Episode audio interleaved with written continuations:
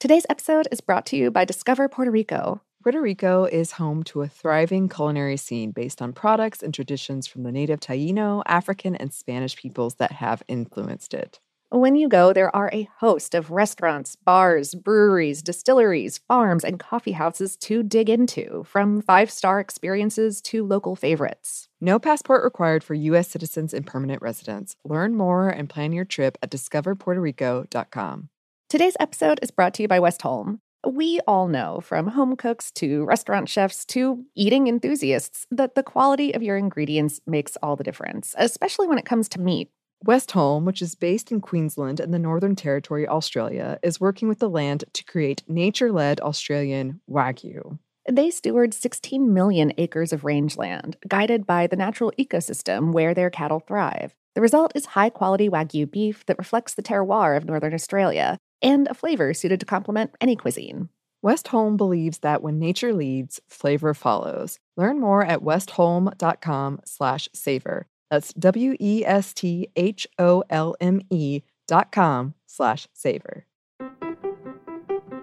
What if AI could help your business deliver mission critical outcomes with speed? With IBM Consulting, your business can design, build, and scale trusted AI using watsonx and modernize the way you work to accelerate real impact. Let's create AI that transforms your business. Learn more at ibm.com/consulting. IBM. Let's create. What's up? This your boy Lil Duval, and check out my podcast, Conversations with Unc, on the Black Effect Podcast Network. Each and every Tuesday, Conversations with Unc podcast feature casuals and in-depth talk about ebbs and flows of life and the pursuit of happiness. Unlike my work on stage, I tap into a more serious and sensitive side to give life advice and simply offer words of encouragement, yet remind folks to never forget to laugh. Every Tuesday, listen to Conversations with Unc, hosted by Lil Duval on the Black Effect Podcast Network, iHeartRadio app, or wherever you get your podcasts presented by AT&T. Connecting changes everything.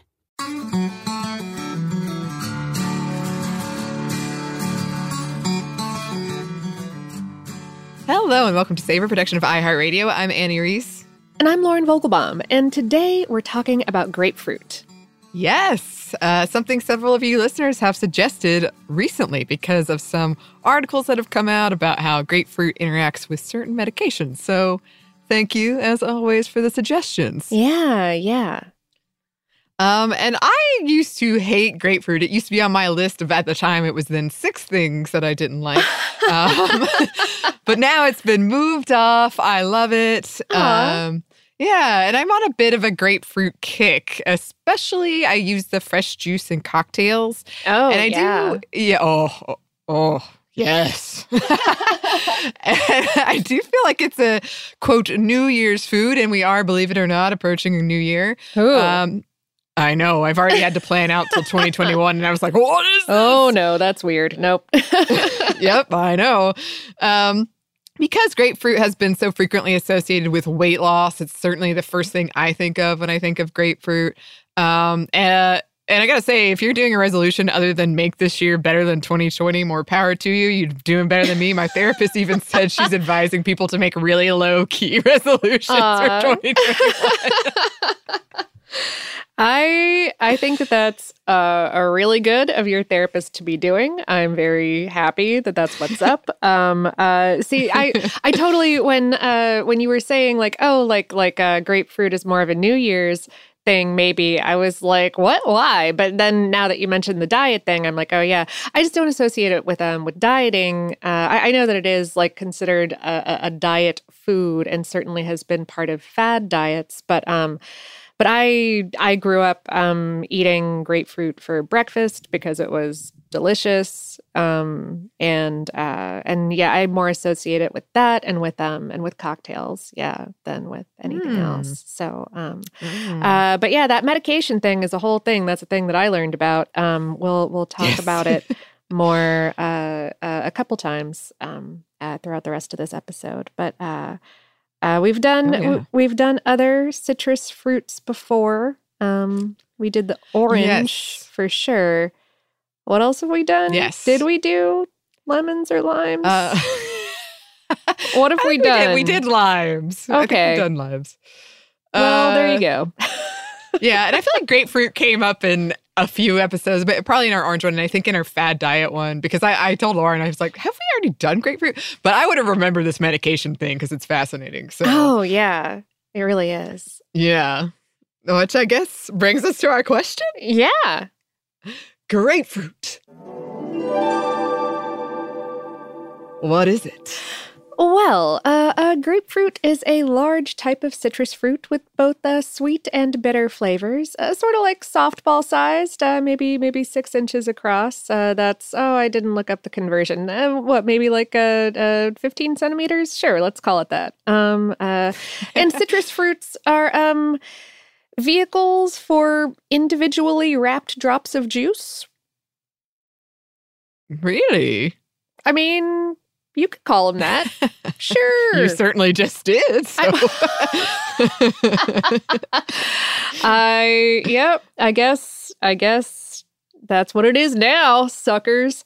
Um the power of Lauren Vogelbaum. As I often say, we are the music makers and we are the dreamers of the dreams. Um, uh, grapefruit, uh, botanical name Citrus ex paradisi. Um, uh, grapefruits grow on evergreen trees that that usually are grown to about 20 feet or six meters tall, but can reach over twice that. Um, they are a semi-tropical tree. They uh, they do better in warm, um, uh, rainy climates. Um, they've got dark glossy green leaves and they bear these pretty white flowers, either alone or in clusters, that, um, when pollinated, will develop this fruit with like a greenish skin that ripens to a yellow to pink color. Um, that skin is thin and full of these heavily uh, scented, very aromatic oils. Um, and then under that contains this layer of spongy white pith that's technically edible but is super bitter um, and, and acts as a cushion for the many tiny vesicles inside. Um, and vesicles is the fancy word for, for those little membranes with just a drop of juice in them. Um, that are further protected by these outer membranes um, in, in these segments, uh, sort of like a like a juicy three dimensional pie. All right. Yeah, Okay. Sure. I like that. I like that. you know, I'm a big fan of pie.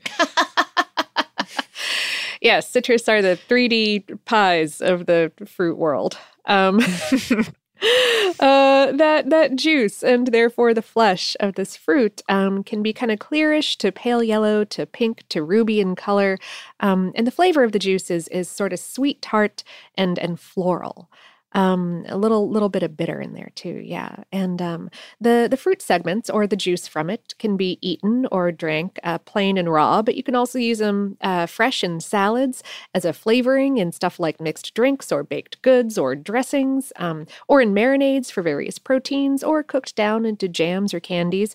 The peel can also be eaten um, or pressed for its oil, um, although it is it is more bitter and more floral flavored than the fruit. So a little bit goes a long way there. Um, and speaking of, Yes. So, what about the nutrition? Uh, grapefruit is pretty good for you. Um, it's got a good smattering of vitamins and minerals. Uh, vitamins A and C and potassium are, are up there. And um, if you eat the pulp, that's some good fiber. Um, they are sugary, but perhaps less so than many other fruits. Uh, overall, I'd say it's a good punch of flavor for a low caloric load. Um, they'll, they'll help fill you up, um, but to keep you going, it should be paired with some some protein and fat.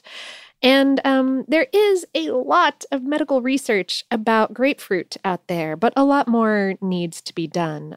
Some research has indicated that grapefruit may help um, control blood sugar levels and also lipid levels in the body, both of which may help control uh, body weight and also certain conditions like diabetes and uh, cardiovascular diseases.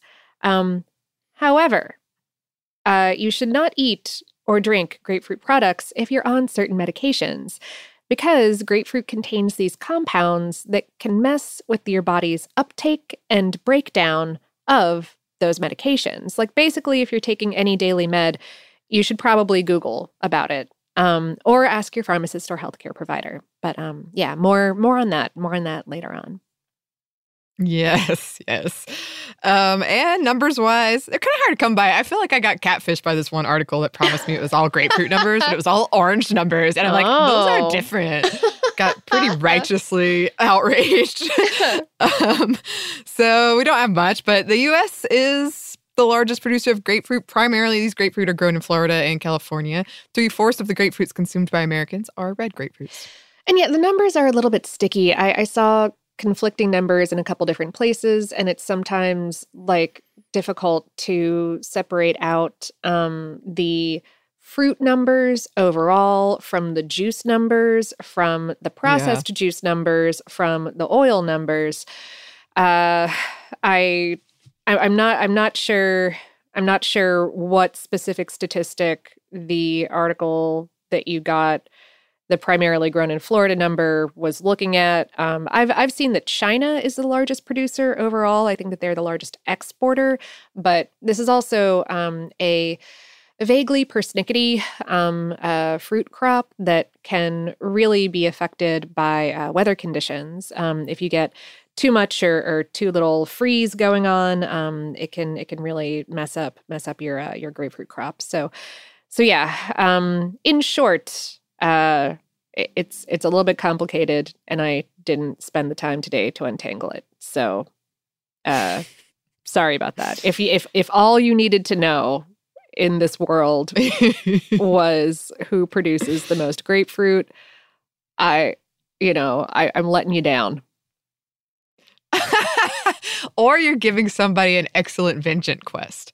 They're gonna their whole life is gonna be defined by the one day they listen to this food Oh. podcast. We're determined to get the number of grapefruit, and they didn't get it, and it shapes their whole future.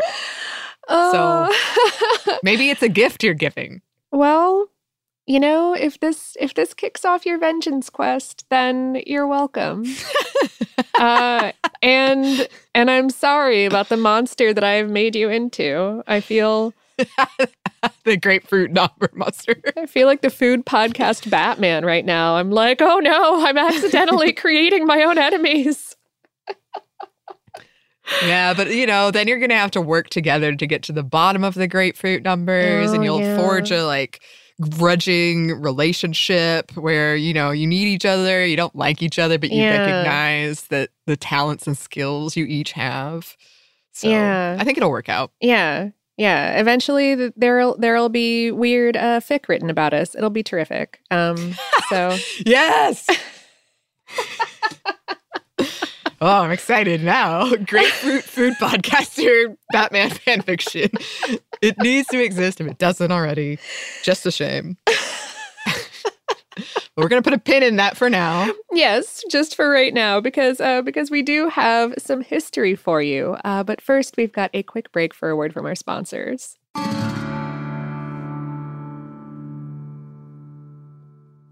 Today's episode is brought to you by Discover Puerto Rico. We've talked in a bunch of different episodes about facets of Puerto Rican cuisine, um, like the dish mofongo, uh, made of savory, deep fried mashed plantains studded with some kind of tasty protein, and the creation of the cool, creamy pina colada. But there is so much more there. Um, I've actually never been. You have a tiny bit of experience, don't you? Yes, unfortunately, it was a very tiny bit of experience. I was there for about a day. I'm kicking myself for that now. I remember having delicious rums, delicious drinks, but I want to go back because, yeah, so many episodes we do on here when we're talking about food from Puerto Rico. I want that. Mm-hmm. And it sounds amazing. We're trying to get a Savor team trip Yeah. together. Oh, absolutely. Well, I mean, we're we're trying to get a trip to a lot of places, but this is this is really top of the list. Even putting together this ad read made me hungry. I was like, oh, oh, I want to try those things. Yeah, as we've talked about before, there are influences there from African and Spanish and native Taino foodways. The culinary scene sounds amazing, and we want to go. And I'm hungry. No Me passport too. is required for U.S. citizens and permanent residents. You can learn more and plan your trip at discoverpuertorico.com. Today's episode is brought to you by Westholme. I'm a person who doesn't really cook with a lot of meat, to be honest, because when I do, I want it to be special. I'm the same. And I do love sharing that food with people. And I have to say, we received some product, some steak, Mm-hmm. and I am very eager to share it with my friends. Yeah, uh, Westholme sent us a, a few of their products, and they included these gorgeous, gigantic tomahawk steaks that I like opened the box and immediately sent a picture to my best grilling friend, like, hang out soon. Yes, I did too. Westholme offers these beautifully marbled steaks because they have 16 million acres of rangeland across the northeast corner of Australia, from Brisbane to Darwin. They use a nature led approach with the belief that if they balance the needs of their cattle with the needs of their environment, both can thrive. Their cattle graze on native grasses like Mitchell grass, which is found only in Australia, and roam wild, foraging at will for the first two to three years of their lives. The result is Wagyu beef that reflects the terroir of Northern Australia and a quality that would complement whatever you're into cooking right now. Westholme believes that when nature leads, flavor follows. Learn more at westholme.com slash savor. That's W-E-S-T-H-O-L-M-E dot com slash savor. Dad deserves something really nice for Father's Day, but let's face it, we usually don't do it. Big gifts are for Mother's Day. Picking something up on the way is for Father's Day. Well, let's make Father's Day something this year with the Bartesian Cocktail Maker. It whips up over 60 premium cocktails on demand, each ready at the push of a button. And right now, you get $50 off the Bartesian Cocktail Maker when you buy one pack of Dad's favorite cocktail capsules. Dad will publicly love that you saved 50 on the countertop machine that crafts premium cocktails on demand, and he'll secretly love that you splurged on him for Father's Day with the gift of a Bartesian. Because the only thing that lets Dad know he's the world's number one dad better than a world's number one dad coffee mug is an artisan cocktail in his hand. Make Dad's Father's Day and Father's Day cocktails with all natural juices and bitters without making any mess at all. Visit B A R T E S I A N dot com backslash father to get $50 off the best premium cocktail maker for dad at the best price for you. Bartesian. Premium cocktails on demand. Glow with your best skin. Be confident in your skin. Be brave in your skin. With Olay's new Indulgent Moisture Body Wash, cover your skin in layers of rich moisturizers and vitamin B3 complex, transforming your skin from dry and dull to moisturized and smooth in just 14 days. Feel the best in your skin and glow with confidence, all pride. Olay Body is a proud sponsor and supporter of iHeartRadio and P&G's Can't Cancel Pride, raising funds and support for the LGBTQ plus community. Olay Body wants you to feel empowered to live with confidence in your own skin, not just all month, but all year long. And when you feel the best in your skin, you can do anything. So this pride glow with confidence with the help of Olay Body. Check out Olay's new Indulgent Moisture Body Wash online or at your favorite retailer. Happy Pride!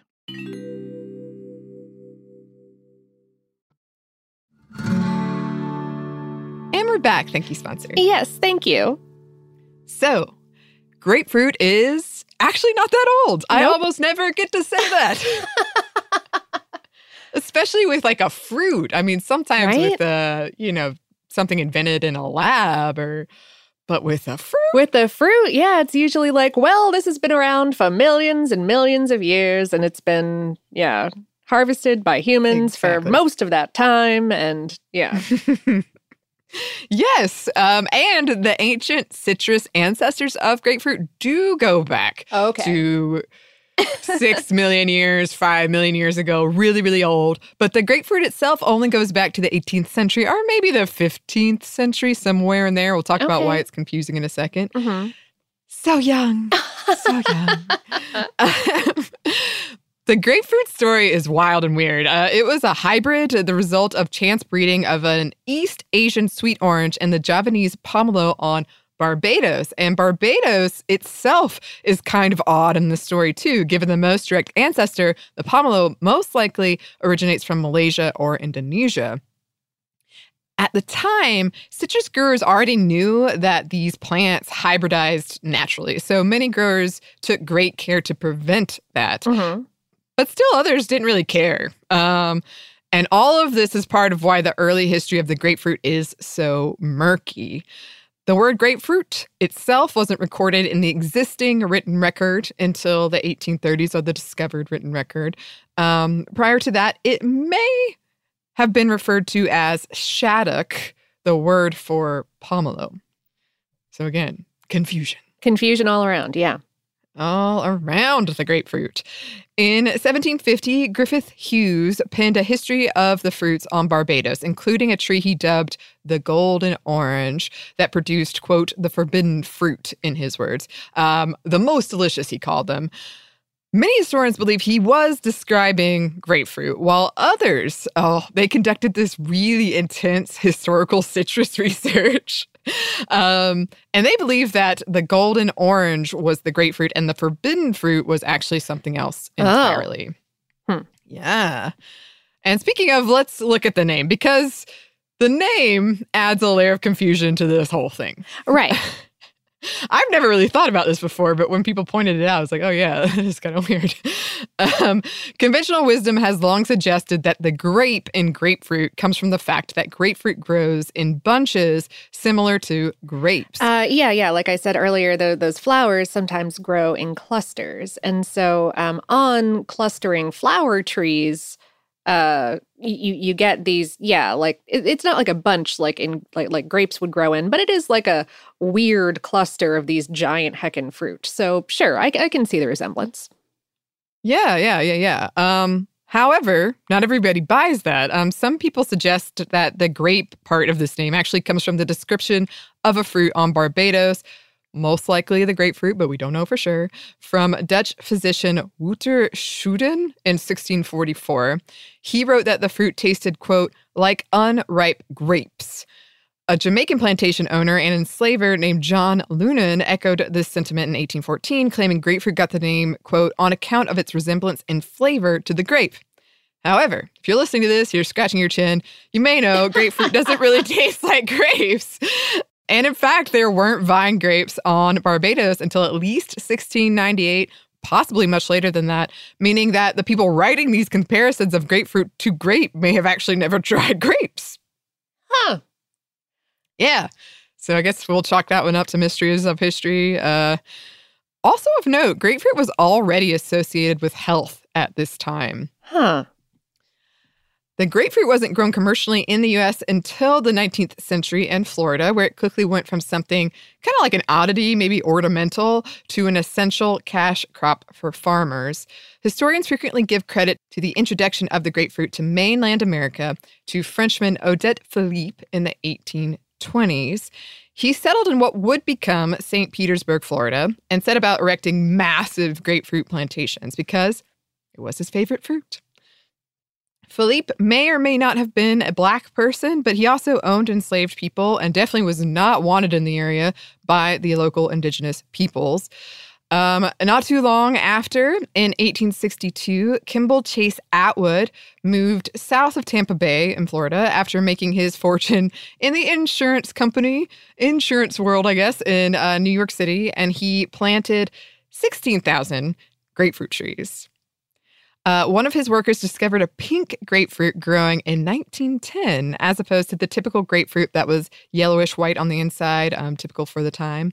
Uh, this led to the production of the ruby red grapefruit in 1929 in Florida, an enormously popular variety that catapulted Atwood to the top of grapefruit producers. And still at the time, the grapefruit was often regarded as a luxury. Uh, yeah, definitely. Um, but before uh, uh, refrigeration techniques um, uh, and, and and all of those those uh, uh, m- means of of distribution, um, citrus was expensive. I mean, you had to you had to ship it. You had to make sure that it arrived safely. It doesn't really ripen after it's been picked, so you you have to you have to strike this balance between picking it when it's ripe and um and then getting it to the place that it needs to be before it's you know no longer good. Right. And I read articles about how the citrus industry helped make Florida what it is today, which I thought was fascinating. Um, so during all of this, during this time, a cold winter decimated much of the citrus industry in the Carolinas and Georgia in 1835. So people moved south into Florida um, if they were going to grow citrus fruits. Um, towards the end of the century, railroads allowed for transportation of citrus fruits out of Florida to all around the country. And this was such a big industry. One of the rail lines was called the Orange Belt Railway. Oh wow, huh? Uh, Yeah. one of the one of the details that always sticks with me um, in uh, in Laura Ingalls Wilder's books is that like they they would sometimes get an orange in the stocking of their and it was so fancy. We've talked about this before. Yeah. Yeah, I still think it's fancy. We did in our orange episode. I, Yeah. I, it made me really appreciate just how spoiled I am in terms of if I want an orange, I can get one probably any time of year. Yeah. Yep. Mm. Or a grapefruit. Go ahead. or a grapefruit. By 1893, grapefruit, most likely introduced by Spanish missionaries, was introduced in Texas. Um, that's when the first recorded instance of a grove was. Uh, we know of anyway. Um, a developer named John H. Shary was convinced citrus was the future of Texas, a future he believed was possible thanks to new irrigation techniques.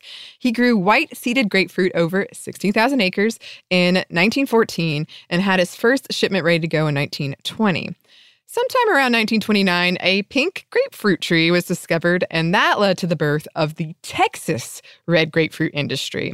Um, Shary is known by some as the father of the citrus industry. A claim I did not have time to fact check for veracity.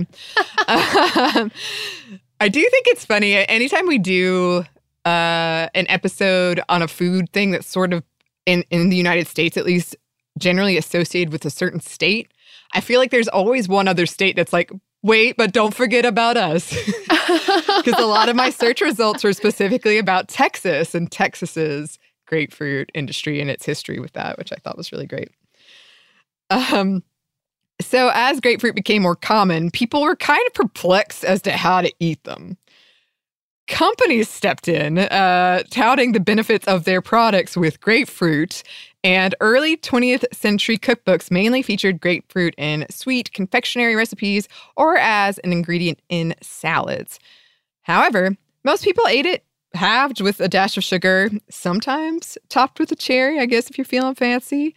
Um, the first iteration of the grapefruit diet, which is generally a very restrictive, low calorie diet that involves grapefruit and is considered unsafe, largely considered unsafe, was recorded in the 1930s. It went on to inspire a Weird Al Yankovic parody uh, to the tune of Zoot Suit Riot. By the 1940s, the US was exporting about 11 million cases of grapefruit and almost half a million canned sections. Between 1945 and 1946, the US produced 2,285,000 tons of grapefruit, and Jamaica, Israel, Trinidad, Brazil, and other parts of South America um, also became significant producers.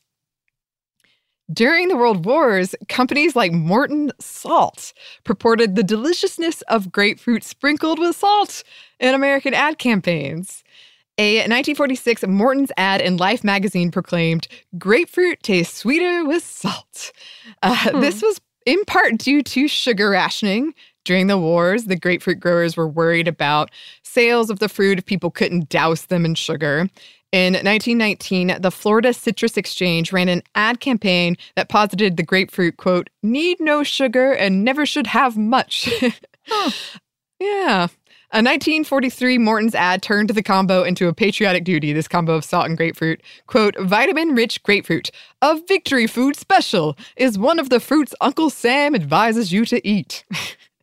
the campaign was effective enough that it went on beyond the wars. It went into the 1950s uh, after sugar rationing had ended. Huh. Yeah. They weren't the first to promote this. Morton's wasn't. Um, a national advice column printed in 1911 recommended the salting of grapefruit, and people wrote in voicing their support for this practice, including this quote, I think you will find that many Southerners always salt their grapefruit. And apparently, this is still a thing in the South. This doesn't surprise me. It reminds me of like salting watermelon, but I had never heard of it or seen it. Yeah. Um, I oh gosh. Now now that you mention it, I'm like, I think my grandmother probably salted her grapefruit. Um, but uh but maybe I'm not oh ugh, memories, who knows? Um however, either way, um, there is actually some science there because uh salt um uh diminishes our ability to taste bitter flavors uh like in our in on your on your tongue or in your mouth um it, it kind of blocks up some of the um, bitter flavor receptors that you've got in there so when you salt your grapefruit it will taste sweeter because of that diminished capacity to taste bitter. Um, salt can also make volatile compounds, you know, like like odors in your food more uh, in volatile. Um, it, it like helps unlock them from water. Uh, so you may experience more of the fragrance of grapefruit um, as you're eating it if you've salted it. So, noted. If I want to make a situation more volatile, salt. throw some salt. See what happens. There you go. yes. Uh, simultaneously, uh, this grapefruit Americans were eating itself was changing throughout the decades, becoming sweeter, redder, often seedless. Grapefruit was Florida's most profitable export crop in 1980. About a decade earlier, Mexico got in uh, growing grapefruit as well. Um, the lime and grapefruit diet drink Fresca was introduced in 1966. Apparently, President LBJ was really into it and bullied people into drinking it and used it as kind of a power move. Okay. Um, I didn't know that this was intended as a diet drink. Uh, I'm like, has the formula changed? Because now it's like as as chock full of sugar as any soda. Right. So, well, I you know I wonder if it's that thing of like anything that has fruit in it right. we believe is more in it, not necessarily at all, especially the sugar level. right. Um, huh. Uh, research. I don't know for another day. Yes, but I do want to tell my Fresca story. I'm gonna. Oh. I'm gonna try to tie it up in a neat bow because it's one of my better stories. but okay, here we go. I was visiting my cousins in Florida mm-hmm. for the first time, and I was nine years old, and they snuck me in to see the rated R film Air Force One. And okay. it highly disturbed me. And I was alone in the hotel room, even though my cousins were supposed to stay with me. I was younger, like pretty decently younger than all of them. And you know, you, you don't want to hang out with your younger cousin. Uh huh. So I was watching Angels in the Outfield and I saw this white van come by and it was spraying this gas. And I thought, terrorist, because I'd just seen this movie that I had sure. no rights to be seeing. and I was like, I'm going to die. What do I do? I know. I want to get drunk. So I went to the refrigerator and there was a six pack of Fresca and I thought it was beer. So I drank all six of them. And then I ran outside screaming, We're all going to die. I ran past my parents, the hotel room my parents and my aunt and uncle were staying in. And I was running by their window and I fell in a drainage pipe and broke my ankle. And that's my Fresca story.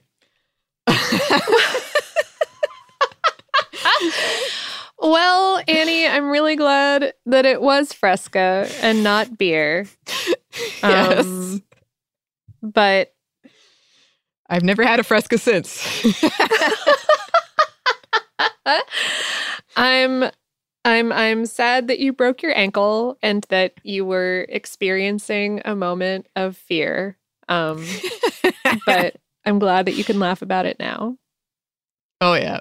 Uh, yeah, my cousin's gotten huge trouble. I've never seen Air Force One again either. And in fact, I left me with a uh, lingering fear of Gary Oldman. Uh, still oh. hangs over me to this day. Wow. Yeah. Yeah. I mean, I mean that's that that that's acting for you. That's acting. You know, Gary Oldman's good. but all right, forget that. Let's talk drug interactions. Oh yeah, yeah. Good segue. Yes. Segues. We're good at them. Uh, so, in a London, Ontario lab in 1989, clinical pharmacologist David Bailey discovered grapefruit's truly bizarre impacts on certain medications. He later said of the discovery, quote, the hard part about it was that most people didn't believe our data because it was so unexpected. A food had never been shown to produce a drug interaction like this, as large as this, ever. He was testing a blood pressure drug, and particularly if it had any negative effects, interactions with alcohol. Uh, yeah, because um, because alcohol lowers blood pressure, and this medication also lowers blood pressure. So he wanted to see whether adding alcohol to the medication would lower blood pressure like too much, because that can lead to uh, to passing out, stuff like that. Yeah, bad times. Right, bad times. And to do to test this, he wanted to do a double blind study, meaning no one would know that they were in the group with the alcohol or not. Right. Um, so he needed to hide the taste of the alcohol to keep it from the participants, um, which group they were in, mm-hmm. the group testing the alcohol and the group not testing it. According to him, his wife got the idea to hide the taste of alcohol with grapefruit juice. And it was the only thing that worked in his telling of the story. They tried a bunch of things, grapefruit juice worked. So one group got straight up grapefruit juice, while the other got grapefruit juice with alcohol. Both groups displayed about four times higher the drug levels in their systems than what was expected given the actual dosage. After isolating out other variables, the only thing that could explain it was the grapefruit juice. So, Bailey decided to perform an experiment on himself since the drug he was testing wasn't dangerous at high levels. Sure enough, the combination of the drug and grapefruit juice produced five times the amount of the drug in his system than should have been present.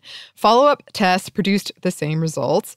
Bailey eventually got to the bottom of it. Um, basically, very, very basically, it involves an enzyme in the small intestine that breaks down things to inactive forms, which drug makers take into account when calculating dosages, and a compound called furanocoumarins, something that grapefruit has a lot of.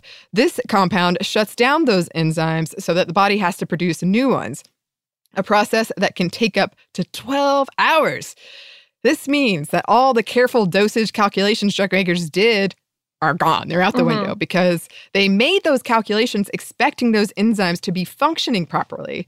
Just a cup of grapefruit can do this. Yeah, yeah, very, uh, very small amounts of, of grapefruit juice can can shut down enough of those enzymes in your body, and everyone has a different amount of these enzymes to have an effect on certain drugs that you take. Because yeah, yeah, um, uh, drug makers just assume that those enzymes in your small intestine are going to affect some of that drug. Um, so, so yeah, so you can wind up with too much of a drug entering your bloodstream. Um, and the same enzyme is also found in the human liver, and uh, large enough doses of grapefruit can affect its function there too. Um, so that not only are is is more of the drug going to be entering your bloodstream because the enzymes in your small intestine just kind of like let it all let it all out. They were just like, yeah, sure, go, be free. Um, uh, but furthermore, when it gets to your liver, those enzymes are shut down there too. So um, so so the drug will will will last longer in your system. Um, it's not going to get broken down and flushed out of your body um, as quickly by your liver. So it's not only a stronger effect, but it's also going on for longer. Um, and you can also uh, wind up with too little of a drug in your system because of grapefruit, because there are these other compounds in grapefruit that can block the action of some um, uh, chemical transporters. And, and these are the proteins that allow certain compounds to get into your cells. Um, and and this this applies to some medications like um like for example the allergy medication Allegra. Um, grapefruit will make it less effective because it prevents it from getting into your cells. Um, other fruit juices can have the same effect. Uh, it's it's wild. Wow, it is wild. Um, grapefruit messes with over a hundred drugs, including some extremely common ones, uh, varying from being a perfectly safe interaction to an incredibly deadly one. Um, while there are no real numbers, it is a safe get- guess that eating grapefruit has killed people. um, and I know two people personally who stopped having grapefruit for uh, interactions with their medication. Yeah, yeah.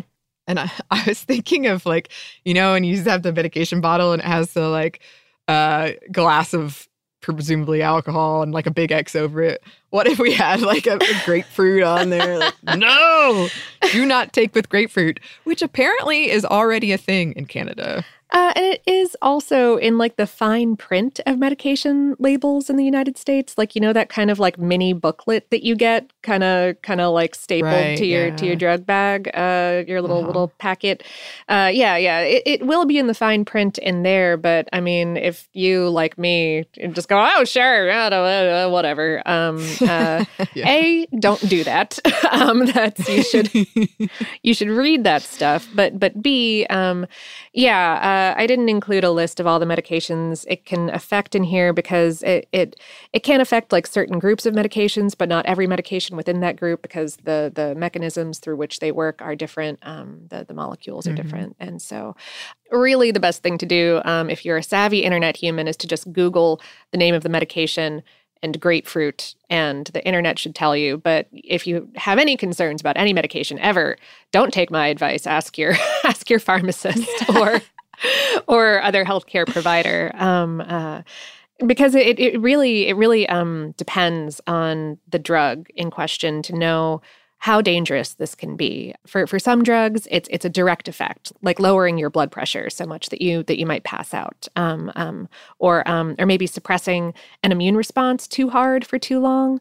Um, for other drugs, it can be a secondary issue of like creating um, like a like a like a buildup of that drug in your system to the point that it could cause damage um, well first of all to your muscles and liver because they're the ones kind of dealing with it um, but secondarily to your to your kidneys as they wind up working overtime to to flush this stuff out. So so bad times all around um, and, and, can yeah uh, for for example a lot of um, ssris uh, selective serotonin reuptake inhibitors um, can be affected by that so if you're on anxiety or depression meds, definitely watch out for that. Um, uh, that's I, I, am one of those humans who uh, had to really cut back my grapefruit intake, and I'm mad about it because I love grapefruit. Um, because because I hi hi I'm on a I'm I'm on like kind of a lot of Lexapro um, because it helps with anxiety and depression, and and I love that. Um, and uh, uh, but I don't want it to go wonky, so so I just choose to not to not do to not do grapefruit related stuff. And um, make me so mad. Like a drug.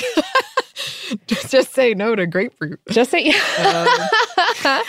when I'm like going through a cocktail list, like I'll I'll get like a little bit palpably angry. I'll be like, "Why did you put that delicious ingredient in there?" Also, I know I shouldn't really have that much booze while I'm on this medication, but like in small doses, it's okay. You can kind of manage it. Anyway, um Oh, wow. Well, the most dangerous experience I had with a grapefruit was also my cousins. We were trying to play they were trying to teach me how to play golf. And uh, okay. uh, I was using a grapefruit and I swung and I hit it As really a hard golf ball? You yeah. were using a grapefruit as a Yeah. Well, they were just trying to get me to hit it because I kept missing okay. the smaller ball. So they right. gave me something bigger, but then I got juice in the eye and it oh. really hurt. And oh, that was man, the end yeah. of my golf career. wow. So uh, so yeah, so uh so broken ankle and uh and nixed golf career are But I still love you, grapefruit. Um I highly recommend to anyone who's interested. I mean, like like we say frequently, you never know where the research will take you. Mm-hmm. This is fascinating. And the headlines are hilarious. Like, oh, yeah. The bizarre grapefruit messing with your drugs or whatever. um, it's really fun. So, recommend.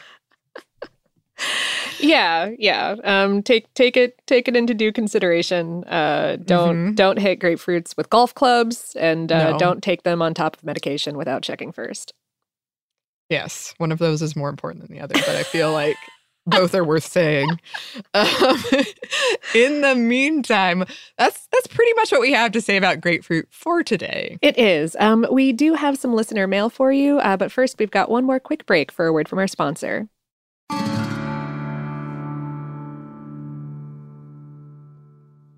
Today's episode is brought to you by Discover Puerto Rico. We've talked in a bunch of different episodes about facets of Puerto Rican cuisine, um, like the dish mofongo, uh, made of savory, deep fried mashed plantains studded with some kind of tasty protein, and the creation of the cool, creamy pina colada.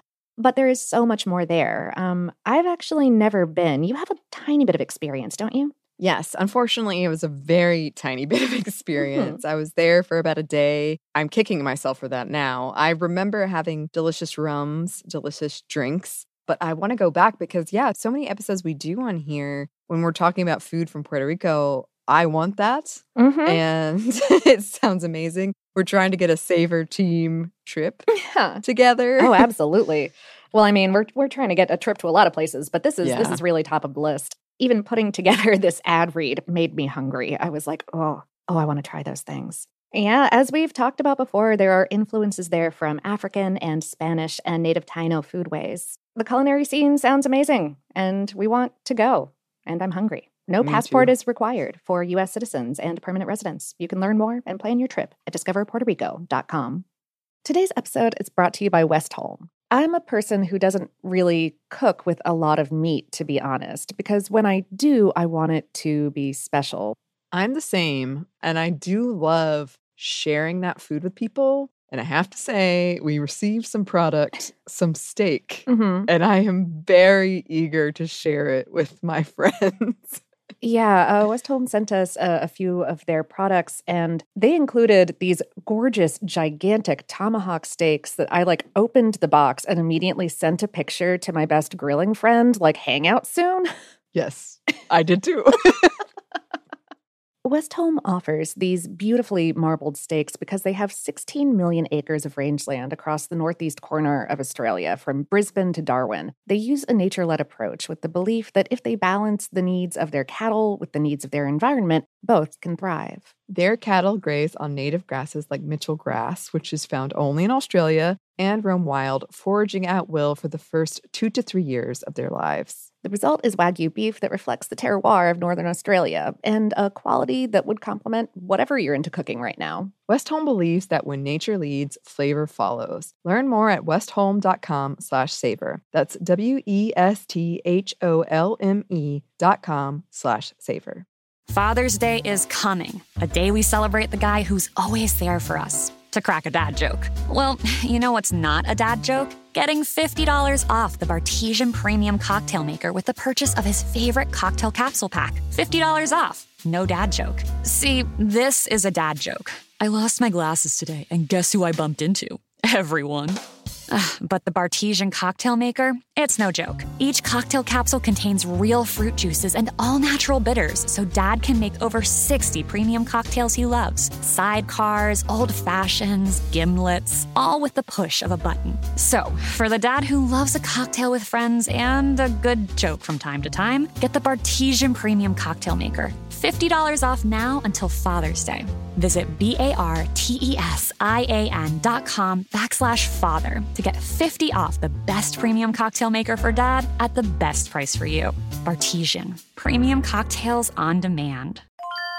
Glow with your best skin. Be confident in your skin. Be brave in your skin. With Olay's new Indulgent Moisture Body Wash, cover your skin in layers of rich moisturizers and vitamin B3 complex, transforming your skin from dry and dull to moisturized and smooth in just 14 days. Feel the best in your skin and glow with confidence, all pride. Olay Body is a proud sponsor and supporter of iHeartRadio and P&G's Can't Cancel Pride, raising funds and support for the LGBTQ plus community. Olay Body wants you to feel empowered to live with confidence in your own skin, not just all month, but all year long. And when you feel the best in your skin, you can do anything. So this pride glow with confidence with the help of Olay Body. Check out Olay's new Indulgent Moisture Body Wash online or at your favorite retailer. Happy Pride!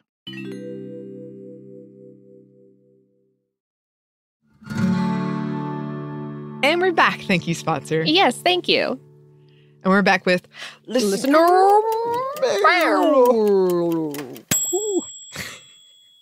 This is a sour, puckery face. But normally, I guess that would be more in the back of the throat. Um, Mm, yeah, I got to work on my voice, my vocal work, but you know, we're all getting there. we're all getting there. Desiree wrote, as Thanksgiving approaches, I can't help but think about Annie's tradition of cheese giving, and it brings to mind a story I'd like to share.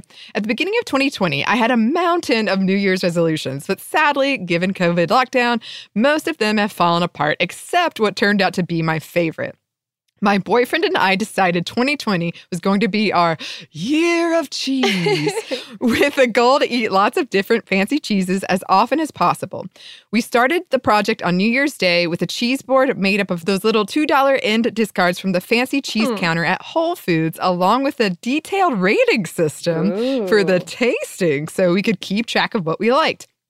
This worked out fantastically, and we were so into it that all through January and February, we tried a new cheese once a week, every week, with no sign of slowing down.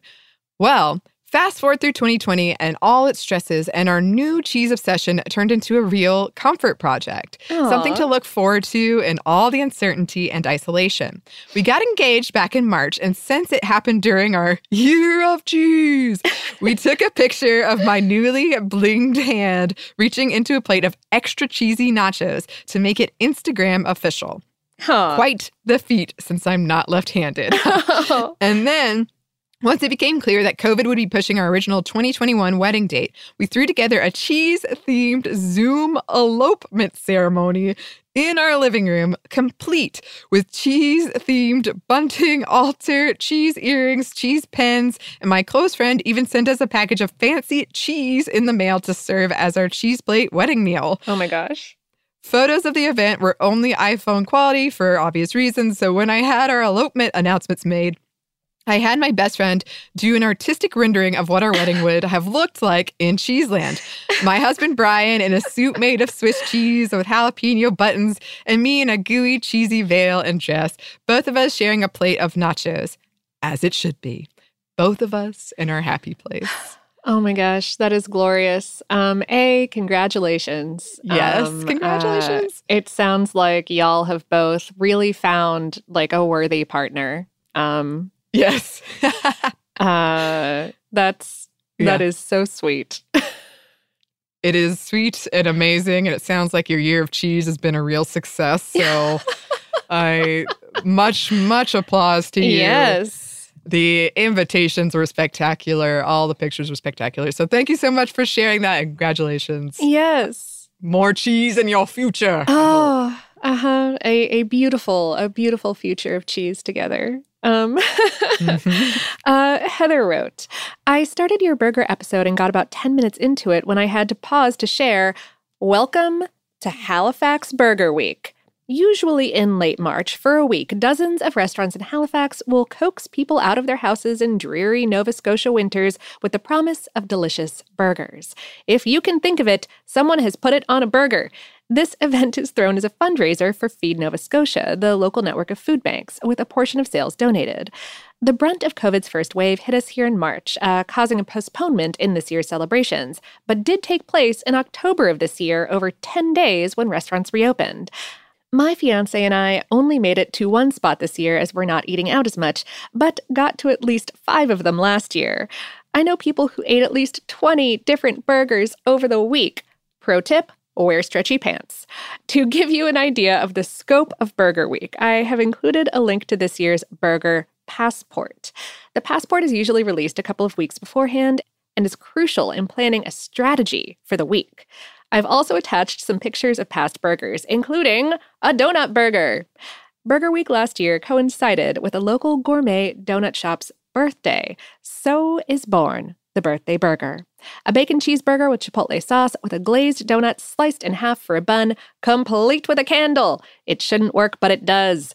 We have several places to get a good burger here anyway, but for a burger lover, this week is better than Christmas. It's been growing in popularity every year, and the restaurants have been getting more and more imaginative. Oh, that sounds amazing. Oh, that's wonderful. Oh, yes. Oh I love my it. gosh. Burger week. Uh, I did get a burger after we did that episode. You did? I oh, yeah. good. Good, caved. good. I caved.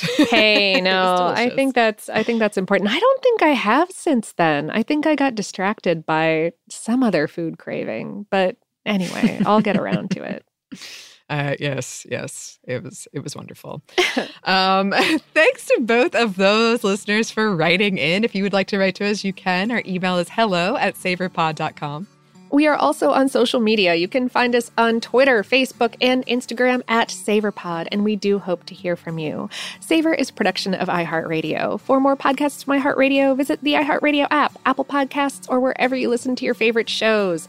Thanks as always to our super producers, Dylan Fagan and Andrew Howard. Thanks to you for listening, and we hope that lots more good things are coming your way.